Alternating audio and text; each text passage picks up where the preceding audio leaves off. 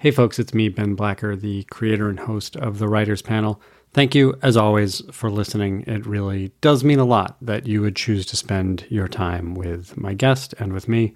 Um, another great episode today uh, with Ed Solomon, who has done the show before. Go back and check out our previous conversation, which I think was last year, maybe the end of 2022. Um, but that was a great one, as is this one. Ed gets into so much interesting stuff. I myself am so busy right now. Um, so you're getting a short intro. You are welcome. But um, the usual stuff applies. If you find this podcast at all valuable, I would urge you to go over to benblacker.substack.com, become a paid subscriber to the newsletter, um, which is where you will uh, get news about the podcast as well as all the other stuff that I'm up to, as well as interviews with professional writers uh, that do not appear on the podcast, as well as the opportunity to join our Zoom Q and A's every month. We've got a great bunch of them planned for uh, February and March, so I hope you will check those out. Again, benblacker.substack.com. Become a paid subscriber. Show your support for this podcast because it is, um, you know, work. And while it's work I enjoy, it's still, you know, takes a good part of my day, good part of my week. Um, so I do appreciate you listening to it. Thank you so much for that. Thanks for checking out the newsletter.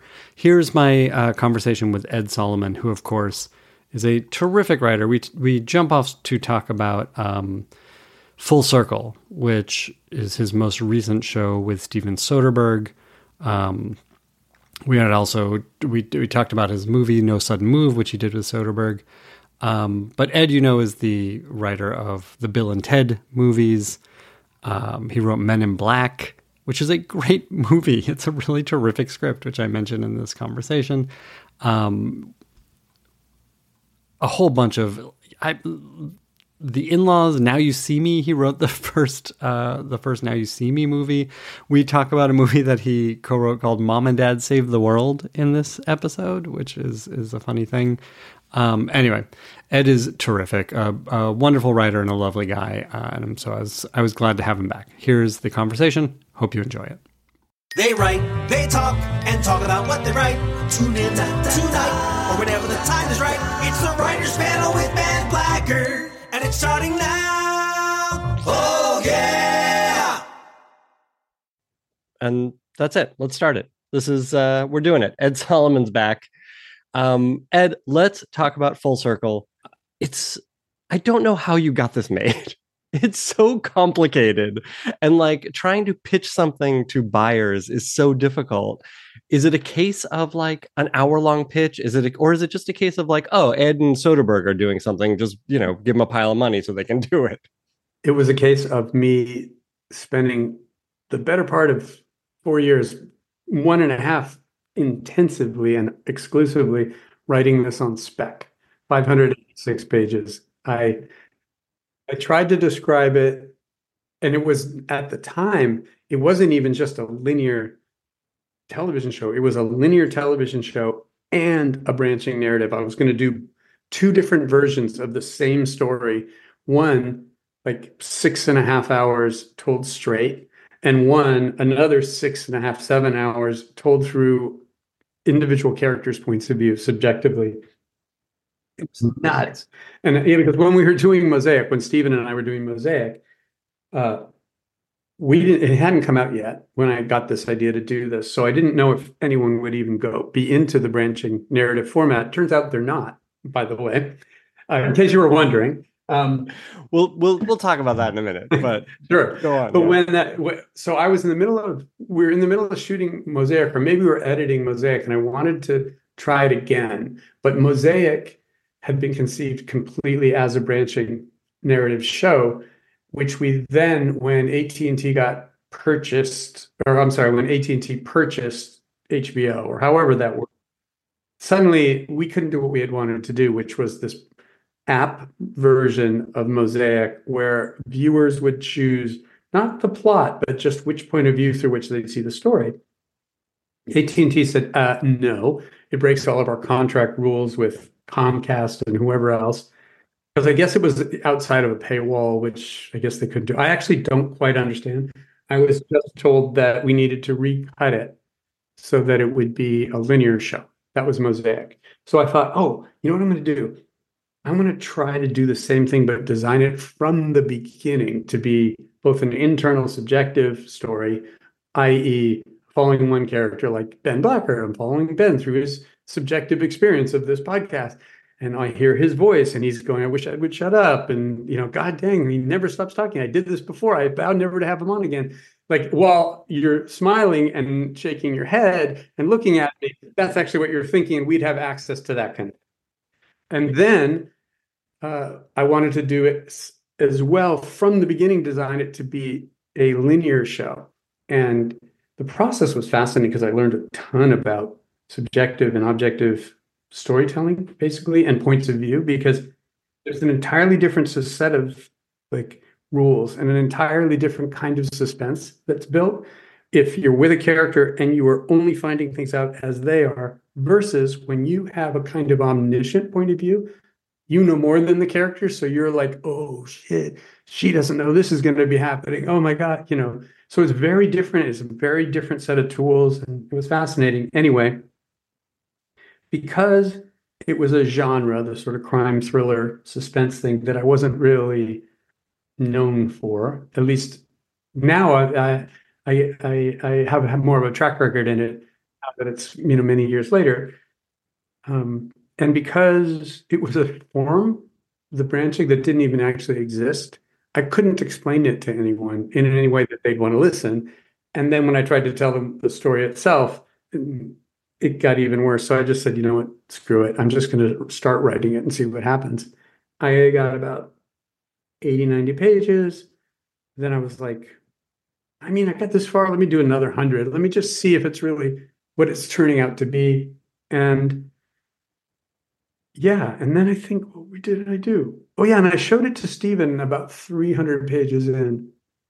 And he said, we're going to need to figure out, he said, yeah, I'll definitely, I'd like to produce it. I was like, awesome. We, we should figure out who's going to direct it. And I'm like, okay, cool. Meanwhile, we're finished Mosaic. We're editing Mosaic. I'm about eight months goes by. I I think I had started writing No Sudden Move, which is a movie I did with Steven. That was also a spec script. But no sudden move. I knew I had Steven when I was writing it. I, I knew I'm writing a spec, but I have a director who's great, and we're going to share a vision because he's in it from the beginning. I wasn't worried about that. There wasn't like full circle, which was a spec cubed and then cubed again. You know, crazy. Um, so more time passes.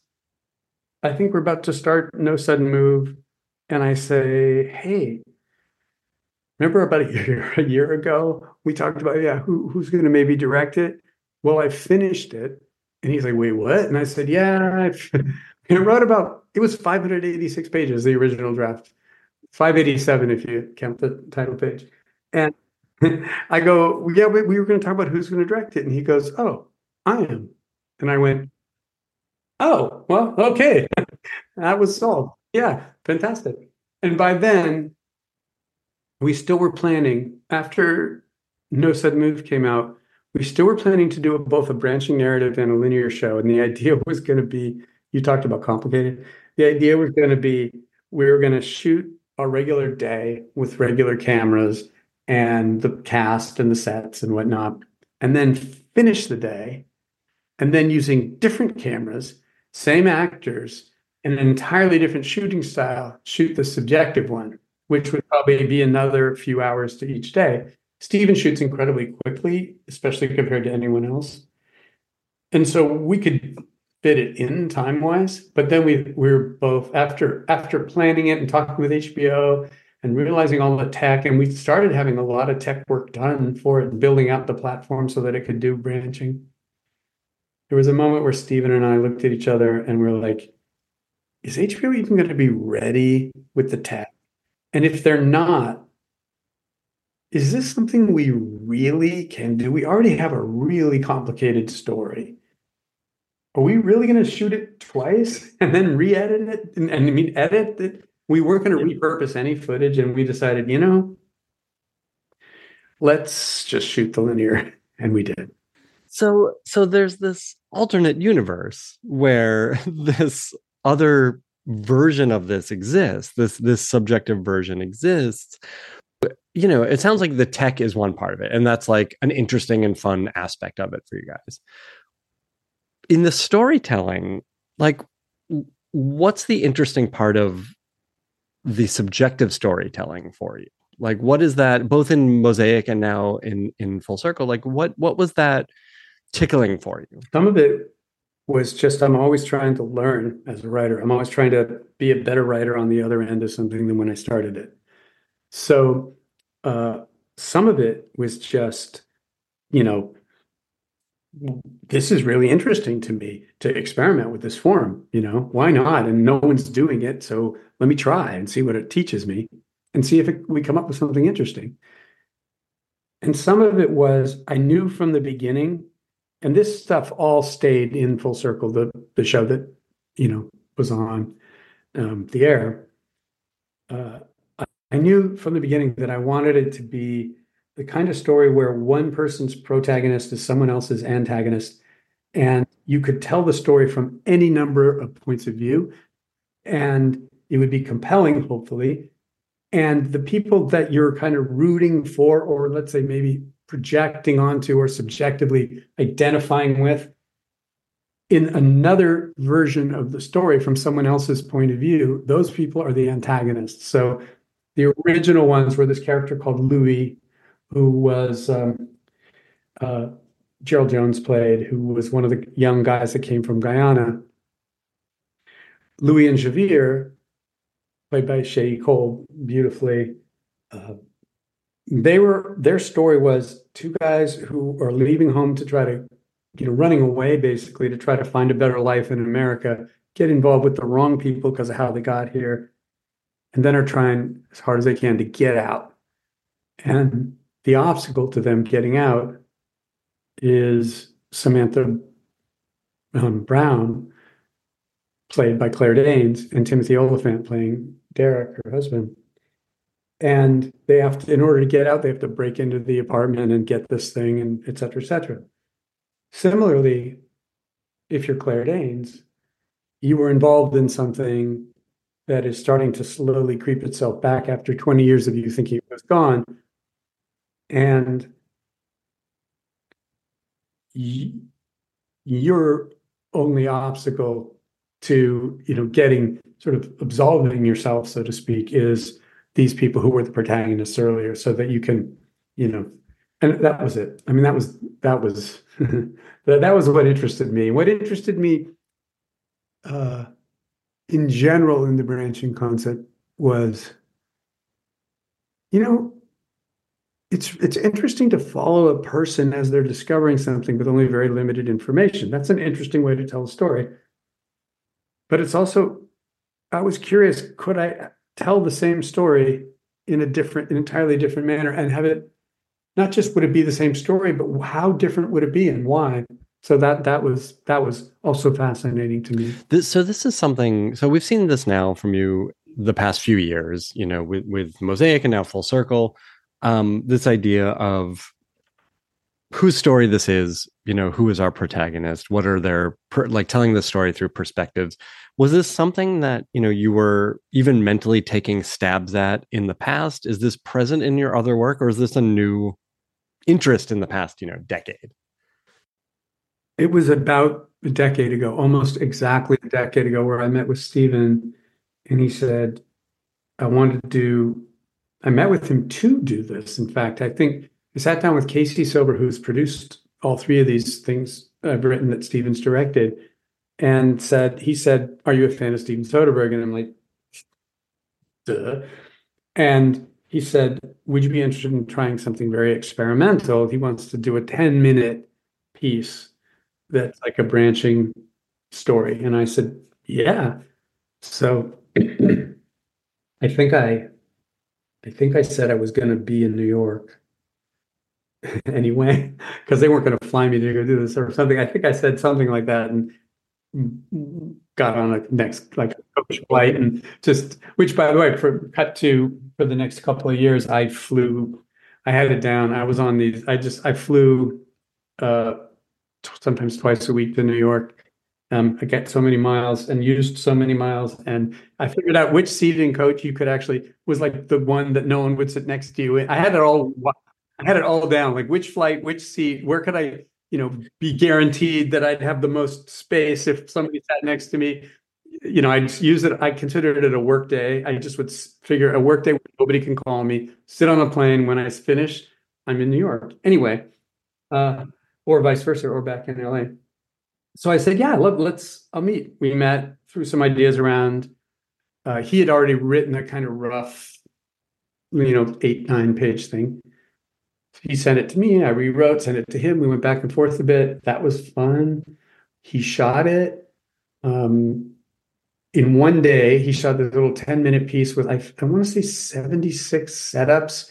Insane, like insane in one day. Yeah, crazy. That's Steven. Cut it together ran the deck and went, yeah, I think this could be interesting. So then we said, let's do a longer one and started Mosaic, which began as another spec until HBO picked it up about maybe six months into the process of writing it. So my interest isn't specifically in branching. In fact, I've I've I've kind of come out the other end of it and gone, not sure I understand the reason to be in storytelling yet. And gaming, absolutely. I've learned a ton about you know the lean in and lean versus lean back and you know what do we actually want from a story that's being told to us what do we want as storytellers people to be able to focus on and that's been really fascinating what's been the most interesting to me is not the form itself but i've gotten to work in a genre these sort of crime stories and suspense character stories that are the ones I love watching. And I finally now have 10 years of practice and writing it. Um, and I love writing that. I really love writing in that genre, that milieu, I guess, you know. Like it feels like you've taken to it as if you were meant to be writing in this genre forever, you know, but uh, like it's we can look at, you know, the first 30 years of your career was these you know big great comedies so what is it about this crime stuff that is is that feels i don't know right to you i really love a good yarn that's why i like reading it's like it's what i like watching you know uh, i think i got sort of slid backwards into comedy i always thought comedy was what i wanted to do it was what i wanted to do i love comedy i love great comedy I like making comedy usually with people. I've never been really great at doing comedy solo. It's I think it's very hard. Well, it's certainly hard for me. I I don't have the kind of brain that on his own, you know, can sit down on my own, I should say, can sit down and just come up with jokes that are A plus jokes consistently. But I love being in a room with funny people and throwing stuff around when Chris Matheson and I were doing Bill and Ted and a few other things we did.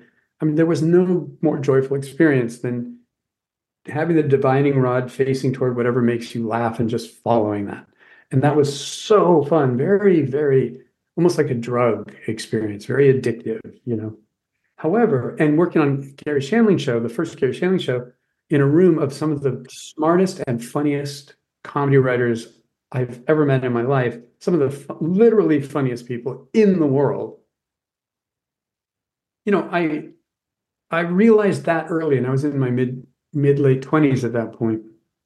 Okay, I know enough about comedy and comedy writing to know that, that what they're doing is amazing, and that what they're doing I can't do. Like I'll never be able to do it like that. And starting around then, I began about a, a 20 year period of failing drastically at trying to write more serious stuff while still being able to do like I got this job to do Men in Black. It was a it was based on a comic book. There were three issues of this comic book, and it was actually very dark. Actually, it was very serious, the comic book. And I was like, this should be a comedy. This should be a comedy, and this should be the tone. And in fact, I I was thinking I shouldn't do this because this is this dramatic comic book that that they're not going to like my take because I think it has to be a comedy. I think it needs the kinds of leaps of faith you need with a comedy because the science fiction just is not that good anyway.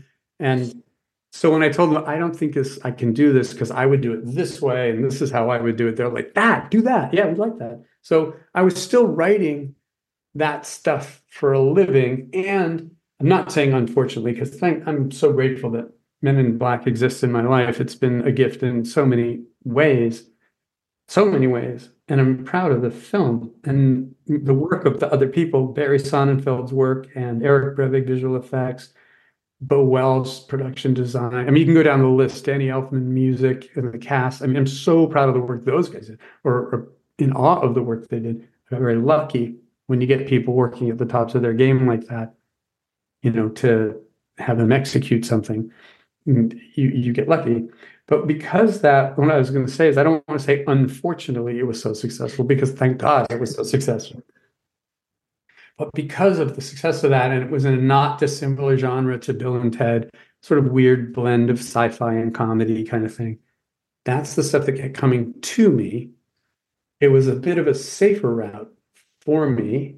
I didn't have the confidence in myself as a writer or a thinker or a voice to pursue with any discipline things that weren't that. It was so much simpler for me to kind of just keep tilting in the direction where people seemed to want me that I started to reinforce muscles that I didn't want to have anymore, but wasn't, I didn't have the courage to train the other muscles, or at least as, um, I should say, I had the courage because I kept trying. I just didn't have the time that it would take, nor did I have enough people interested in the stuff I was writing that wasn't comedy or sci-fi to get some made or made well, which is where you really learn. You know, you learn, uh, at least for me, the way I have learned the most is working with someone who is, you know, really good.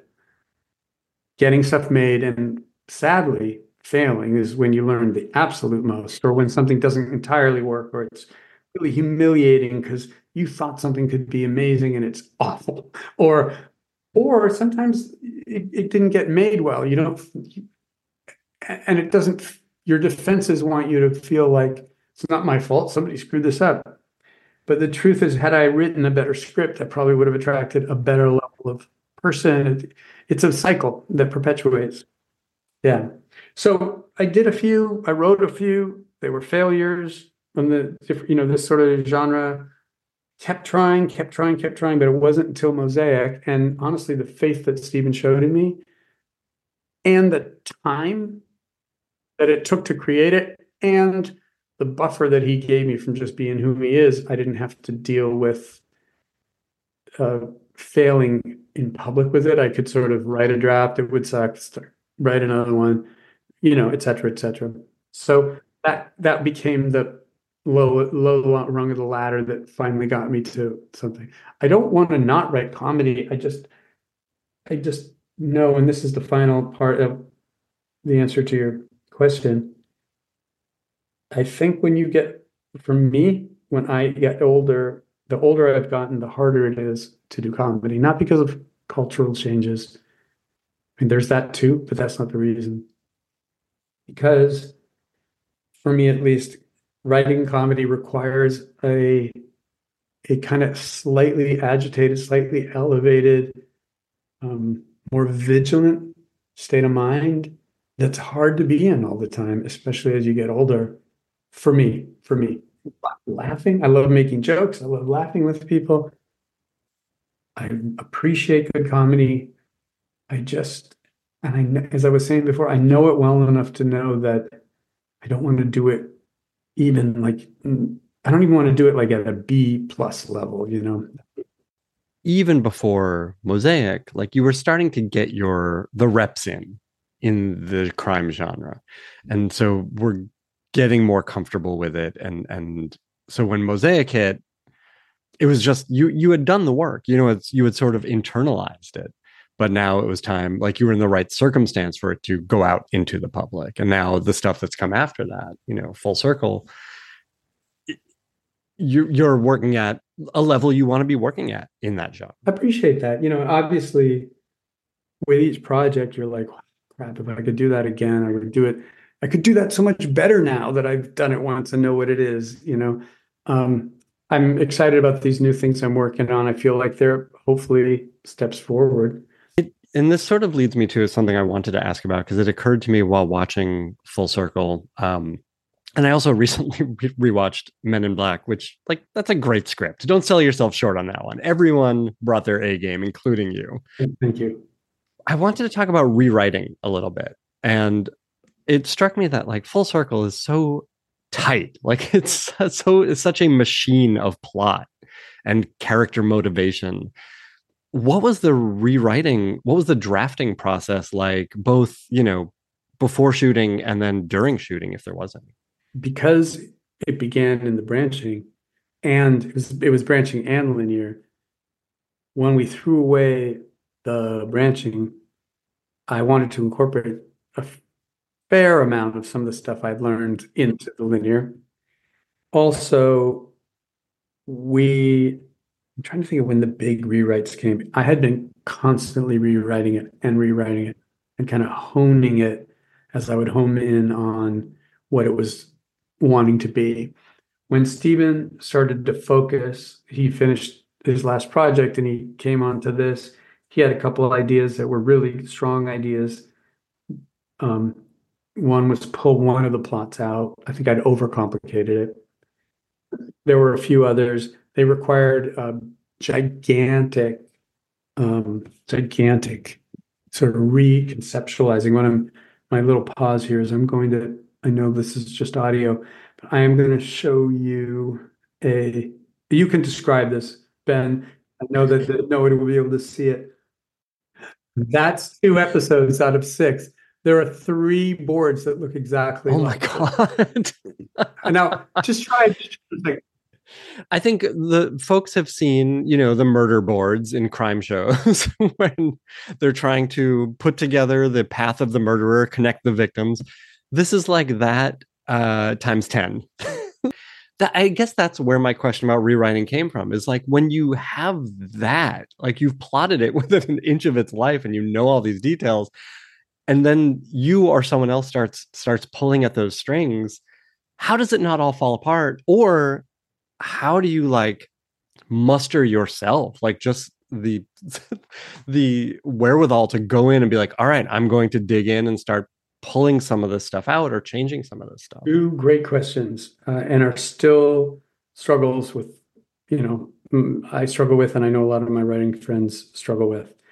Uh, the first one, which is how do you just do it on a pure physical level, and the other one is the emotional. I think an emotional, uh, how do you do it emotionally? I guess psychologically.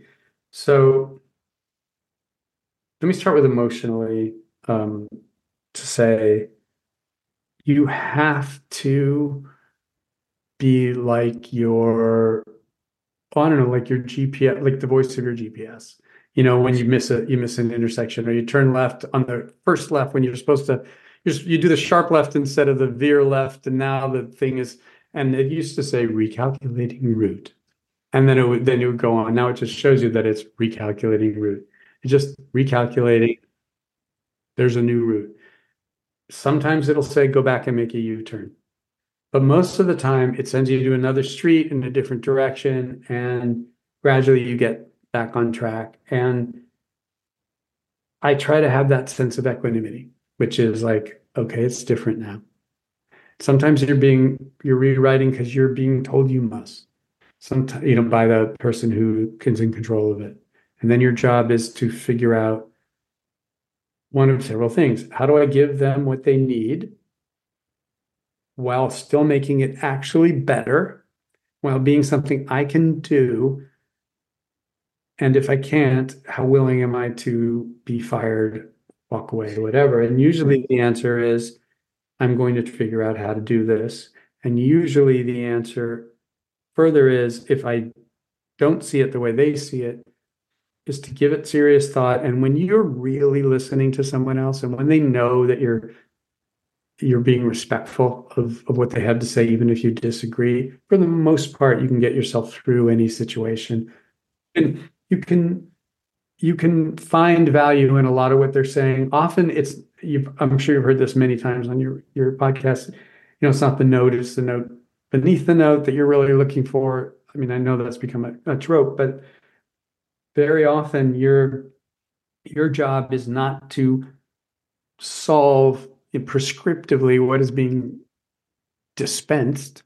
Your job is to go, okay, there's a problem here somehow. Let me let me do the work of figuring out what the problem is, where does it really begin, and how do I really solve it? Now, a lot of times, especially early in my career, I would solve notes by trying to solve them right in that little spot where the note the problem was. Tweak dialogue, change the structure of a scene, whatever. I have found that to not be a good idea. For me, what no matter what the note is, I then, you know, I try to remain and not get not allow the feelings that come up in me, which are usually self-critical, depressing, despairing, anxiety provoking, sometimes angering, you know, all that. Let that kind of wash over me and just sit with it and just trust that that'll do its thing. And then when that's done, go, okay, what what's this this no longer is what I thought it was going to be. It is not the response I wanted, which was, it's great, we're shooting it just as it is. Nobody's ever done that before. You're a genius. Instead, what you get is, it's not that. Okay. I'm going to go forward again. And here I go. And try to be grateful for the fact that maybe this will be better now. I'll do a better draft. The process thing is it can be very, um, very, very hard not to try to preserve as much as you can, you know. And there's a reason to preserve as often a lot of stuff. But I feel that I I have to be really careful not to to fall into the trap of trying to do as little as possible, rather to think in terms not in terms of quantity of work, but like how gracefully can I solve this? That's what I like to see. How elegantly can I solve this? It's not how can I do as little work as possible or how can I save as much as possible? It's how can I s- solve this in as few strokes so as possible or how can I view the entire piece as iterating again, even if the changes on a quote unquote percentage level are 3%, 7%? I have to look at it as a whole organism in the same way that, like, your skin, whatever, you know, your skin is an organ, right? All of your skin. So they say if you have a spot, you have to get that exercise or excised. I mean, you know, because you have a potentially cancerous spot, you need to deal with that, but it, it affects the whole organ of the skin, and you have to be careful on the whole organ of the skin. I feel like the script is that way too. It's the whole organ of the script is affected even with the smallest puncture, including, you know, I was thinking weirdly about the, it's an awful metaphor. So maybe my apologies if this is tasteless and, you know, and not cool, but like when the Challenger exploded, the space shuttle, I I believe it was like there was like a ring washer or something, right? Mm-hmm. Was, was not fit correct. A tiny thing, and it just the whole thing. And you know, it's it takes hundreds and hundreds and hundreds of thousands of micro decisions being made correctly for something to work. It takes one bad decision and the whole thing cannot work. And I try to, on a process level, look at the whole piece and go, so it's not complete yet. How does this reverberate through the whole thing? And the, the reason that board that you were looking at, the whiteboard that looked so insane and really was insane, um, I was rewriting like crazy.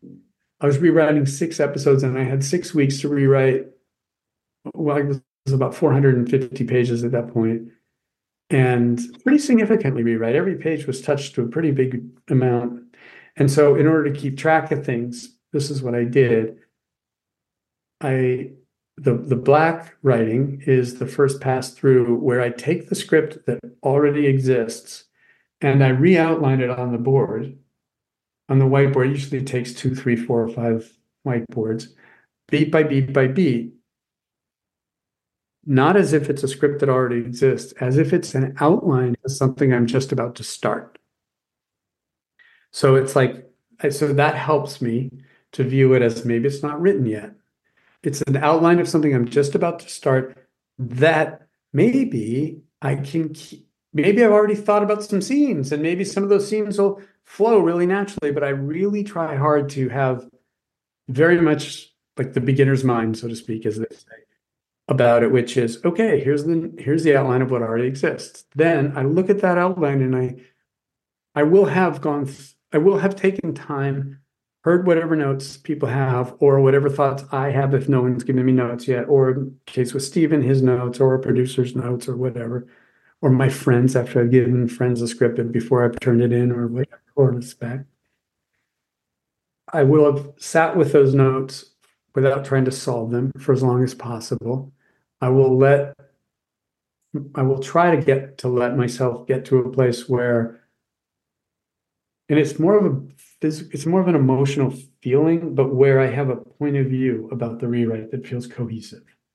And when I have that, I go into the script and I and I read through it, usually standing up and usually with a with a sharpie for some reason, and printed on very thick paper. It needs to be not on my computer because it can't be on the thing I wrote it on. And for some reason, it can't be flimsy paper for me, and I don't know why. I don't know why. I, I might because the letters bleed through, and I just don't know why. But the thicker the paper, the more I feel like I can mess with it. I don't know why. And the I stand is, I think it triggers different body emotion, you know, memory synapses. And then when I've gone through the script and I have a pretty good idea of now a large amount, maybe not all, of what I want to do.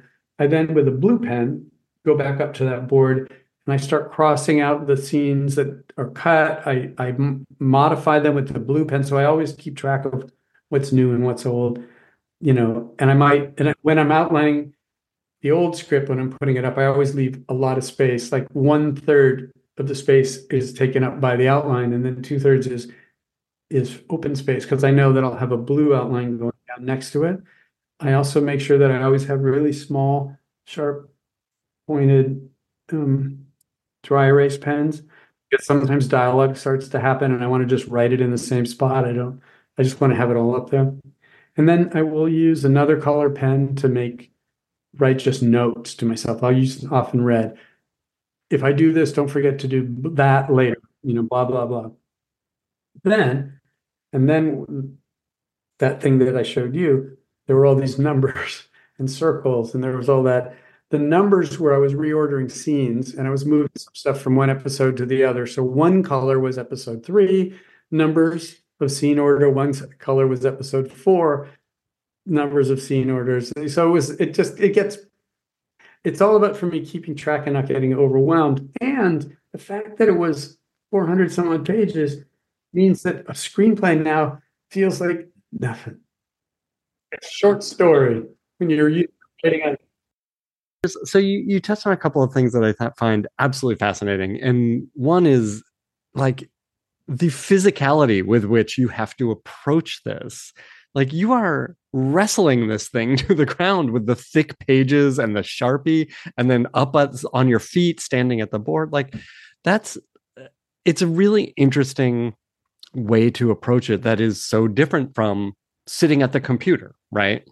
And like I think that difference helps the psychology it, right? It puts you into the rewriting mindset. Not just puts me in the rewriting mindset, which is very important, you know, to read it for me in a different spot, not read it on the computer, as I was saying.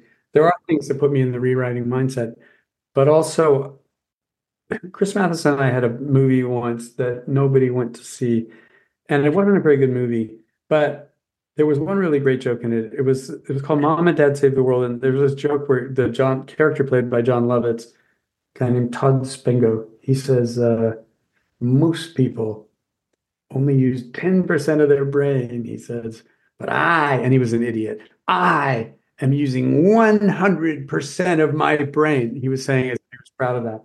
And I often feel like I'm using more of a less functional brain than most, and I need to do everything I can to maximize it. And so standing up triggers different parts of the brain, sitting down.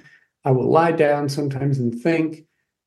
And every script is different. Every project is different. So sometimes it's like intensive re um, I'm sorry, intensive outlining, standing. Sometimes it's me speaking out loud a lot about something to hear it or to hear how it sounds to people. Sometimes I will handwrite for a long time before going. This thing I just finished, I did something I would never tell someone else to do, and I've never done before. I didn't even outline it. I had a shape in my head. It was it was only a, an hour long, and I had a shape. I knew approximately what happened in spots, and I just started, and then I finished, and was like, wow. So it was just different. That's not something that I'll next one. I'm sure that won't happen, but finally, I'll say being awake to the possibility that each script may want a different process than the last one. Yeah, I think that's that's really smart. The other thing you mentioned, which which I just want to comment on, is like this idea of approaching rewrites and asking how gracefully can I execute these new drafts. To me, it takes the laziness out of it and it takes the ego out of it, right? The reasons that we tend to want to preserve so much are either that we don't want to do the work or that we are in love with our own voice so much. Well, I'd add one more element, which is um, ego based, which is um, we feel that it that it reflects negatively on us if it's not working yet. So, and we're really anxious, and we just want to quell our own anxiety and solve it as fast as possible, which means often is little work. I'm sorry, I didn't mean to cut you off. You, I didn't really. No, I, I think that's a great point. It's just it to me, it's such an elegant way of put it of like thinking about rewrites, and and it does put all that other stuff aside and just saying like serving the project, you know, which is ultimately what we're doing. Serving the project. That's something I learned a lot from Steven about, which is he often would say, "What is it? What is the itness of it? What is it wanting to be?" trying to in the way that you do with a child you know like what is this kid what is this kid wanting to be what is how can i help guide that kid into that yeah um well and especially for you right now. That seems like a good way to think of things. That's a good place for us to leave it. Um do you know what's next for you? Do you know what what are you working on these days? I am working on uh i have a an original television series, uh, sort of suspense thriller thing. I have a um, it's an adaptation of a book that I'm uh, going out with with another person, a really wonderful writer director who's going to direct a book I love, and um, unfortunately can't talk about it yet. So that might you know that would I'm really excited about, and then I have a big sci-fi idea, a big world kind of universe build thing that I've written a big chunk of. And um, those are the three things I'm working on in different stages.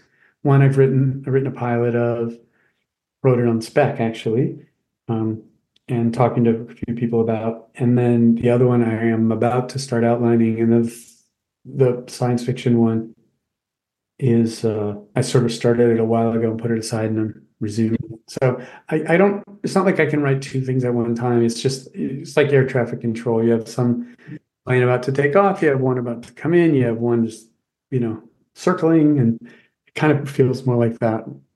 Yeah, and that that feels so much. I don't know. It feels like one, that's how we have to do things, right? it's like, yeah, I have to work on three, four projects at a time, trying to pitch one, trying to write one, polishing another one. Um, but the other is that's a more manageable way to do it instead of like pages one to 90 all in one one go. Um, Ed, thank you so much. Uh, Full Circle is great. Folks should check it out if they haven't seen it already. And uh, congratulations to you on all the stuff. Uh, let's talk soon. Ben, thank you very much. And it's always, honestly, it's a, not just a pleasure, it's really an honor to be on with you. I think you're really great at what you do, and I'm really grateful that you had me on. You're very kind.